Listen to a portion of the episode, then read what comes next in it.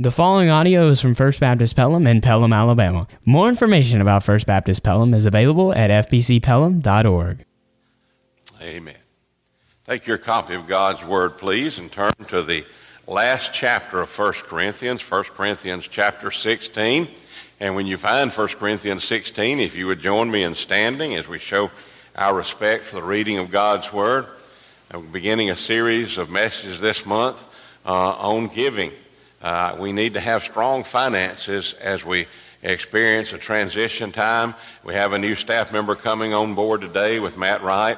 Uh, in the future, sometime in God's timing, there'll be a new pastor to come on board, and the church needs to be strong financially uh, because there will be challenges in both of these situations as we bring two new people on board in our church. So uh, we want to think about finishing strong financially, and we'll be looking at that all through the month of March. Reading from 1 Corinthians 16, verses 1 through 4, this is the word of the living God. Now, about the collection for the saints, you should do the same as I instructed the Galatian churches. On the first day of the week, each of you is to set something aside and save in keeping with how he prospers, so that no collections will need to be made when I come. When I arrive, I will send with letters those you recommend to carry your gracious gift to Jerusalem. If it is suitable for me to go as well, they can travel with me. May God add his blessing to the reading of his holy word. You may be seated. You know, the Apostle Paul wrote nearly one half of the New Testament, and we have uh, a lot of his epistles. In fact, a lot of Bible scholars believe that he wrote as many as five or six letters just to the church at Corinth. And you say, well, Brother Mike, why do we only have two of them? Well, some Bible scholars believe that all the letters he wrote to Corinth are enclosed in 1st and 2nd Corinthians. And you can read through them and kind of lay it out before you, and you'll see where there are different thought patterns in different sections of the letter. But the church at Corinth was the most troubled church in the ancient world. Now, all churches have problems. The church at Jerusalem had a problem. Ananias and Sapphira lied to the Holy Spirit and dropped dead because they lied to the Holy Spirit. Every church had problems in the New Testament, but the most problematic church by far was the church at Corinth. They had a problem with leadership. Some of them wanted to do what Paul said. Some of them wanted to do what Apollos said. Some of them wanted to do what Peter said. Some of them were super spiritual and said, we're just going to do what Jesus says. And Paul had to correct them on that. Some of them were allowing immorality in the church. There was a man in the church who was actually living with his stepmother. It was not his mother, it was his father's second wife, and this man was living with her, which was immoral in ancient days. And Paul said, You warn him, and if he doesn't repent, you put him out. And we have record evidence that the man repented and was restored to fellowship within the church. They had a problem with their conduct, they had a problem with their doctrine. They did not even know how to celebrate the Lord's Supper. 1 Corinthians 11 talks about how to do the Lord's Supper. And two of the greatest chapters in the Bible are in 1 Corinthians. 1 Corinthians chapter 13, the love chapter, a chapter I read at almost every wedding that I perform uh, because it's so important to know about love. I think the greatest tribute to love is 1 Corinthians chapter 13. And then the greatest chapter in the Bible on the resurrection is 1 Corinthians 15. Paul answers a lot of questions. The Corinthian church had questions about the resurrection, and Paul answered those. And he has just closed 1 Corinthians 15 talking about the resurrection with this verse. He said, Therefore, my dear brothers, be steadfast, immovable, always excelling in the Lord's work knowing that your labor in the Lord is not in vain. And as he transitions from talking about the resurrection to talking about practical things in the last chapter, he says now about the collection for the saints. Now, some people would say, well, now he's quit preaching and gone to meddling. But no, he hasn't. He's gone to preaching more. Because in light of what God has done for us through the death, burial, and resurrection of Jesus, we owe God everything that we have. Not long ago, we were standing uh, in Gordon's Calvary. Uh, there's a place in Jerusalem called the Garden Tomb in Gordon's Calvary, and you go over to the side and you look at a hill that looks like a skull. And as we looked at that, uh, I'd asked Mary for us to sing, When I Survey the wondrous cross. And there's a verse in that hymn that says, Love so amazing, so divine, demands my soul, my life, my all. And surely, if that kind of love demands everything that we have, we ought to be concerned about honoring God in the collection. Now, notice when what Adrian Rogers says. He said, when it comes to giving to the Lord's work, some people stop at nothing. And that's the sad truth. In this church right here, in our church, for years I w- would tell you that 50% of the members of our church never give anything to the Lord's work. You say, Do you know who they are? No, I don't. I don't know who all gives to this church. I don't know uh, who doesn't give. The only person that I know whose amount they give is me and Mary because I have to report that on my income tax every year. I have made it a point not to know what anybody gives. I had a preacher friend one time who said he kept by his bedside a list of tithers. And I said, Why in the world do you keep a list of tithers by your bedside? He said, Well, number one, I pray for them every night. So he just prayed for the tithers. And, and then he said, And if I get a call in the middle of the night and they need me to come out, I have to check, make sure they're in that book before I leave. Now, I, I don't, I've never done that. I don't know who tithes and who doesn't, but I know this. In every church, about 50% of the members don't give anything. In fact, the old numbers were 50% gave nothing, 30% gave 20%, and 20% gave 80%. I asked Linda Kennemore to get some numbers for me. I don't, I don't know any of the names that go with these numbers, but I will tell you this. Last year, we took in an undesignated funds. Now, that's not talking about funds that are, are designated funds. I'm just talking about money that came in through offerings and the plate and everything. Undesignated offerings. Last year, we took in just a little bit less than $2.5 million. Now, well, that's a good number. That's amen on that. But let me tell you what. Out of that $2.5 million, about $1.8 million of that was given by 172 giving units. Now, I don't know who they are. I know I'm one of them. Mary and I are one giving unit. We're, we're in that 172. You know what that means? We have around 700 giving units. That means that over 520 giving units gave the rest of that offering, less than a million dollars. 172 gave 1.8, and the other 0.7 was given by all the other members of our church. And by the way, some of the people that gave were not even members of our church. Some of them attend faithfully and they give regularly, but they've never joined the church. So that is where we are today. And the numbers are going up. The numbers of people who are not giving anything have gone up. They tell us today, uh, people that study the statistics on church giving say that now it's about 60% of the people uh, give nothing, and about 30% of the people give a little bit, and about 10% of the people in the church carry on the work of the church through giving to the Lord's work. Now, I want to talk to you about the call for the collection. He says in verse 1, you should do the same thing as I instructed the Galatian churches. I want to talk to you about God's way in giving. First of all, when you talk about God's way in giving, you talk about tithing. Now, some people will say, well, preacher, don't you know that that is a legalistic uh, view of tithing? Well, let me straighten you out on your Bible history. Uh, tithing predated the law. In fact, if you study the book of Hebrews, like we're doing on Sunday night in our precepts class, you'll find that Abraham paid tithes to Melchizedek long before Moses was ever given the law. Abraham came upon this mysterious priest and who was the priest of the Most High God. And Abraham said, I'm going to give you a tenth of everything I have. Now, that's exactly what the word tithe means. The word tithe means 10%. I believe that that is the minimum for giving to the Lord's work. In fact, the Bible says the tithe is holy unto the Lord. I don't consider myself giving my tithe, I consider myself paying my tithe because it belongs to the Lord. And I, will just tell you what my daddy used to tell me. He said, Son, if I don't pay the Lord my tithe, he gets it anyway.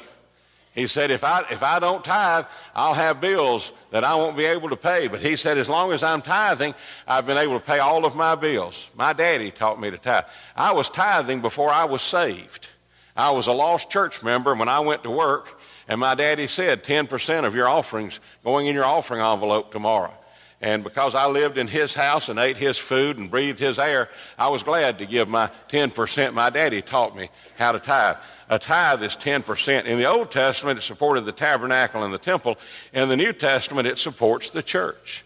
And by the way, you say, well, what does the church do, preacher? Well, the church does more than tithe. We give 14% to missions. In fact, if you look at our budget, it says right there, we give 10% of our budget, of our non designated income, to the cooperative program, which goes all around the world and, and helps people in foreign lands, help people in the States, help trains missionaries and preachers and seminaries and things like that. 10% goes to the cooperative program. 4% is, is locally given. 2% goes to the Shelby Baptist Association. The other 2% we use on mission trips. You're going to hear more about a mission trip a little later on the service, but 14%. We feel like if we ask you to tithe, the church ought to do more than tithe, and so we give 14% right off the top to mission. So that's the tithe. But now, what about an offering? Now, that's what this collection is. After you give your tithe, then you can give an offering. To me, if you haven't paid your tithe, if you give part of your tithe as an offering, that's not an offering. You're robbing God. But Paul is talking here about an offering. He says now about the collection for the saints. Uh, this was a special offering that was taken up to alleviate the suffering of the Christians in Jerusalem. Today, this would be offerings above the tithe for missions, ministries, and parachurch organizations. The tithe should not be considered as an offering because the tithe goes to the storehouse. Now, let me tell you what kind of offerings we can give.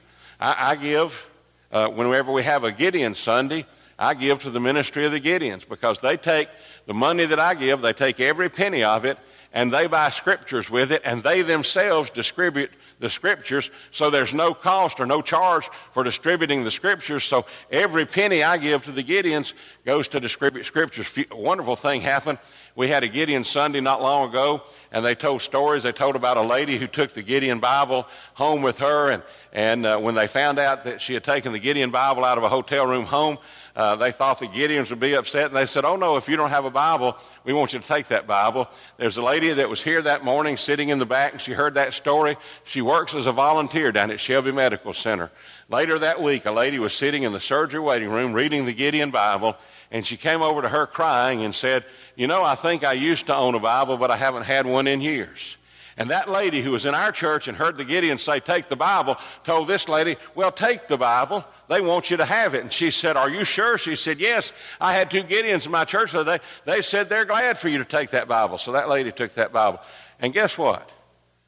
Part of the offering we gave them that day to help them went to furnish Bibles for Shelby Medical Center.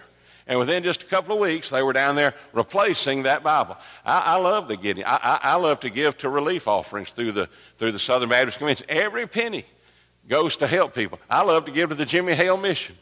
Uh, we've had families in this church that have seen miracles happen in the lives of some of their members because the Jimmy Hale Mission was there and helped them get to a place they could have never gotten on their own.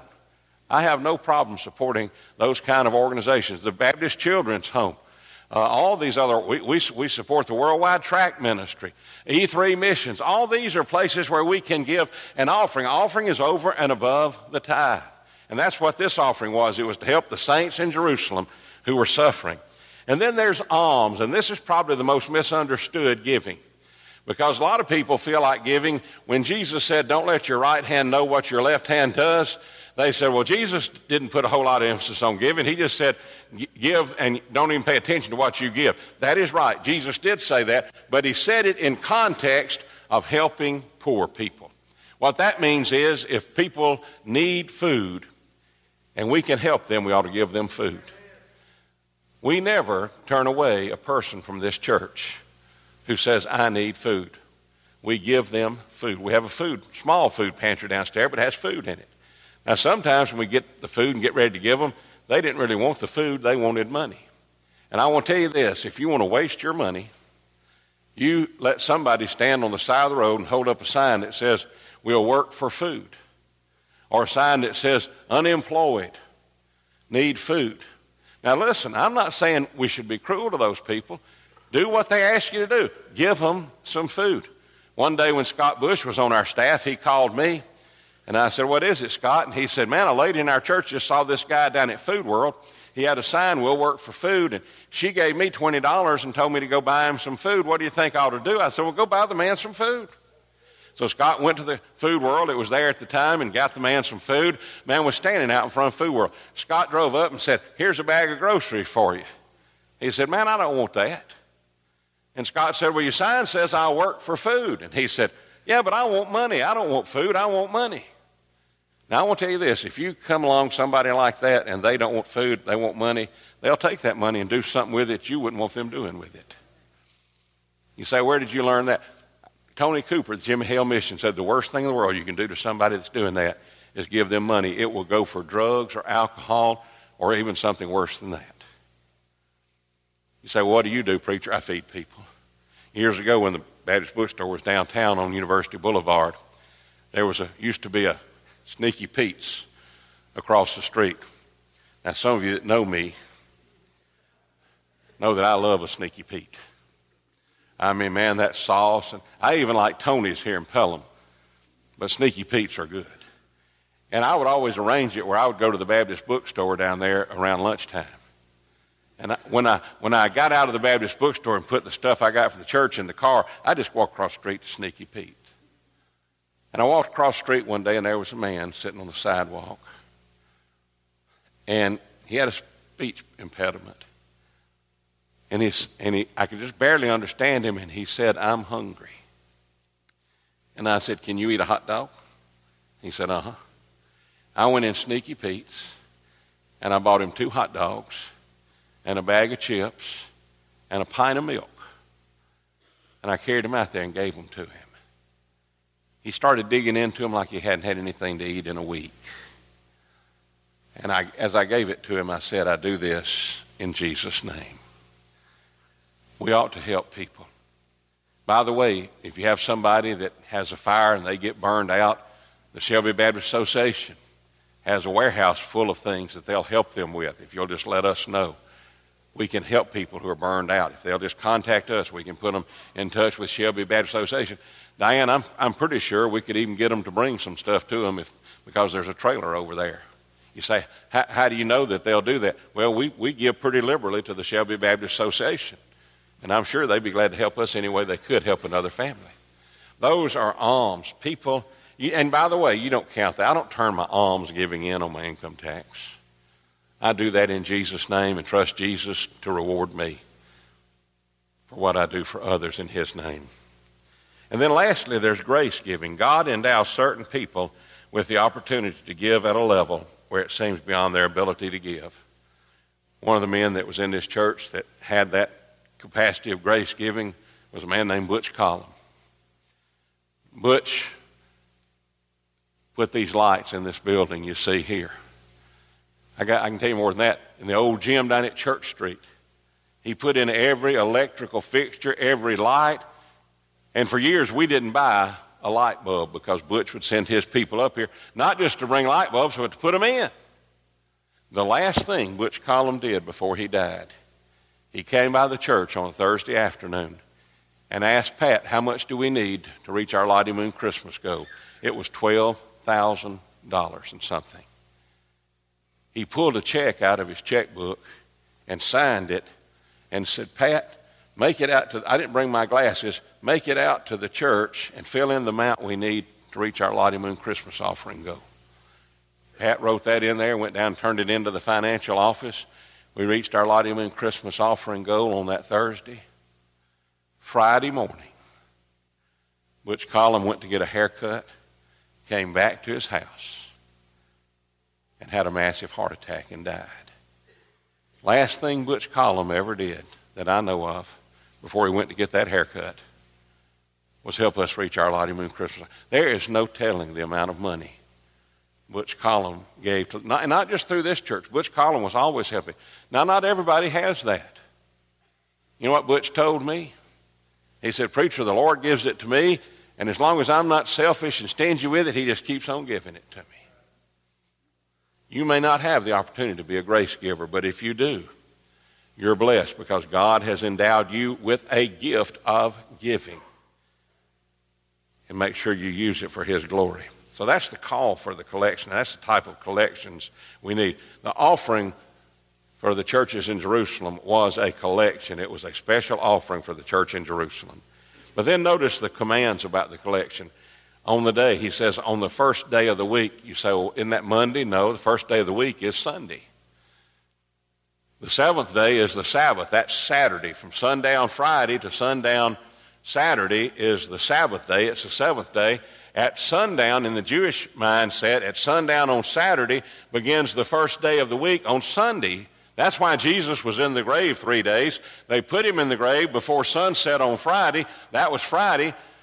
The sun set on Friday, it became Saturday. The sun set on Saturday, it became Sunday. And that's why they say on the first day of the week, very early in the morning, the women went to the grave and found Jesus had risen. On the first day of the week, that's the day when Christians gather to worship in honor of the resurrection. The day on the first day. The givers, he said, each one of you, each one of you, every one of you is to lay something aside. God expects all of us to give the proportion, and save in keeping with how he prospers. Again, this is for an offering. This is not the tithe. But if you want to give, if God has prospered you a lot and you want to be blessed, then you need to give in an offering. Uh, an amount that, that is worthy of the blessings God has given you. You see, not all are give, told to give the same. You know, we could set a goal and say, uh, let's have $50,000 for the Lottie Moon Christmas offering goal, and, and 50 of you give $1,000. Well, some of you would say, hey, I'm glad to get by with just a thousand. I usually give a lot more to that to the Christmas offering. Some of you would look at me and say, Preacher, there's no way in God's earth I could ever give a thousand dollars. But you know, when God gives us, and by the way, where do we get our stuff? It comes from God. You say, No, my boss gives it to me. Well, where do you think your boss gets the stuff? He gets it from God. It goes all the way back to God. He says, save in keeping with how he prospers, not all the same. And here's the reason so that no collection will need to be made when I come. Now, normally I don't worry about the offering. I really don't. I preach on stewardship and I trust the Lord. But you know, every year I've been here, I've always had December to count on. I announced in November I was retiring in May, and spring is usually our toughest time. We have so many people involved in so many things. Upward just came to an end yesterday, and it was my day at Upward. I had a great day. And tonight at 5 o'clock, I hope you'll be here. I hope you'll come for the Upward celebration. This is something your church does, and you need to see all the good it does. But I also know softball and baseball began. And people are involved in that. And it costs money to do all that. Well, we need to be ready when a new pastor comes. I don't want him to get in here and say, man, that old geezer left me with a bunch of money in the red. We need to finish strong financially and be ready for a new pastor to take us to new heights. Now, notice lastly the celebration because of the collection. Paul says, I promise you my presence when I come. He said, I'm coming to Corinth, and when I get there, I want the offering to already be collected. Notice his promise I will send with letters those you recommend to carry your gracious gift to Jerusalem. And then there was a possibility. He said, And if it is suitable for me to go as well, they can travel with me. A long time ago, I learned I can't outgive God. And I also learned this I make it a point not to know what anybody in this church gives. I, if I look at you, I don't say, Well, there's a $10,000 giver. There's a 50 cent giver. I look at you as sheep, and you all look the same to me from here. And that's the way it ought to be. But if it bothered you to think that I might know what you give, shouldn't it bother you even more to know that God knows what you give? We don't have to send God a record of your financial giving. God knows that. Now, now, hear what I say last. Now, if you don't hear anything else I say, hear this. Don't think you can substitute giving money for giving yourself. The Bible says we are to give ourselves first to God. I don't want you to give a dime to God if you're not saved.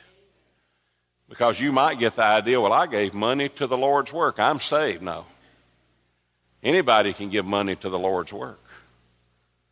A few weeks ago, I told y'all I had watched David Jeremiah when they debuted the new David Jeremiah Study Bible. They did it at Madison Square Garden Theater, and he preached one of the strongest sermons on the Word of God I've ever heard. And the amazing thing about it is they showed the audience, and in the audience, I noticed a guy. And when I first saw it from the side, I said, That looks like, nah, he wouldn't be there. And then in a minute, they focused on him. And you know who it was? It was Donald Trump. And he was listening to David Jeremiah preach a sermon on the Word of God. And I got to thinking, boy, what could the Lord do with all of Donald Trump's money? And the Lord spoke to me and said, I didn't send my son to die for his money. I sent my son to die for his soul. And I remember what Donald Trump said years ago in an interview. Somebody asked him, Do you believe in heaven? Here's what he said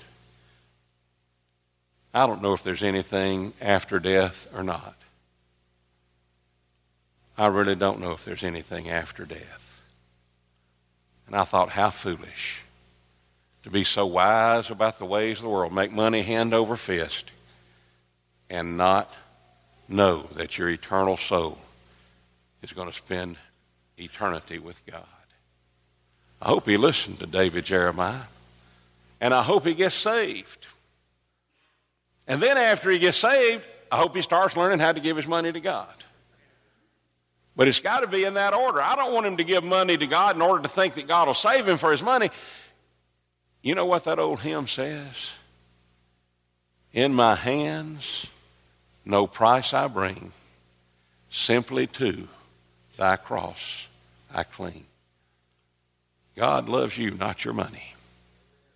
But if you love God, you'll be faithful to him in giving money to his work. Let's pray. Father, thank you for the truths about the collection that Paul taught the Corinthians. And Father, I pray that each and every one of us would examine our own hearts and lives. And Father, I know there are many people that if they come to church, they give, and if they don't come, they don't give. And Father, whether they come or not, the work of the church goes on 52 weeks a year, 365 days. Father, you're faithful to give us new mercies every morning. You're faithful to give us the air we're breathing right now. You're faithful to provide for our needs. Father, may you also find us faithful in returning to the storehouse a portion of what you've given to us. Now, Father, if someone's here today and they're not saved, I pray they won't hear anything about money, but I pray they'll hear how much you love them. You love them so much, you sent the Lord Jesus to die on the cross for them, and I pray they would respond to that love today by giving themselves first to the Lord. Father, if there are those that need a church home, if there are those who need to be baptized, if there are those who just need to come to the altar and get right, Lord, let this invitation be a time when they do that. And we'll be very careful and very sure to give Jesus all the honor and all the glory, for only He is worthy. And we make this prayer, give this invitation in His name. Amen. We're going to stand and sing our hymn invitation, hymn number. Hymn 488. Hymn number 488. Let's stand together. Brother Donnie's coming down here. Brother Paul's coming. Brother Don's already down here. You need to make a decision. Step out right now. From the balcony, step out. Thanks for listening to this podcast. For more information about First Baptist Pelham and other free resources like this one, log on to fbcpelham.org.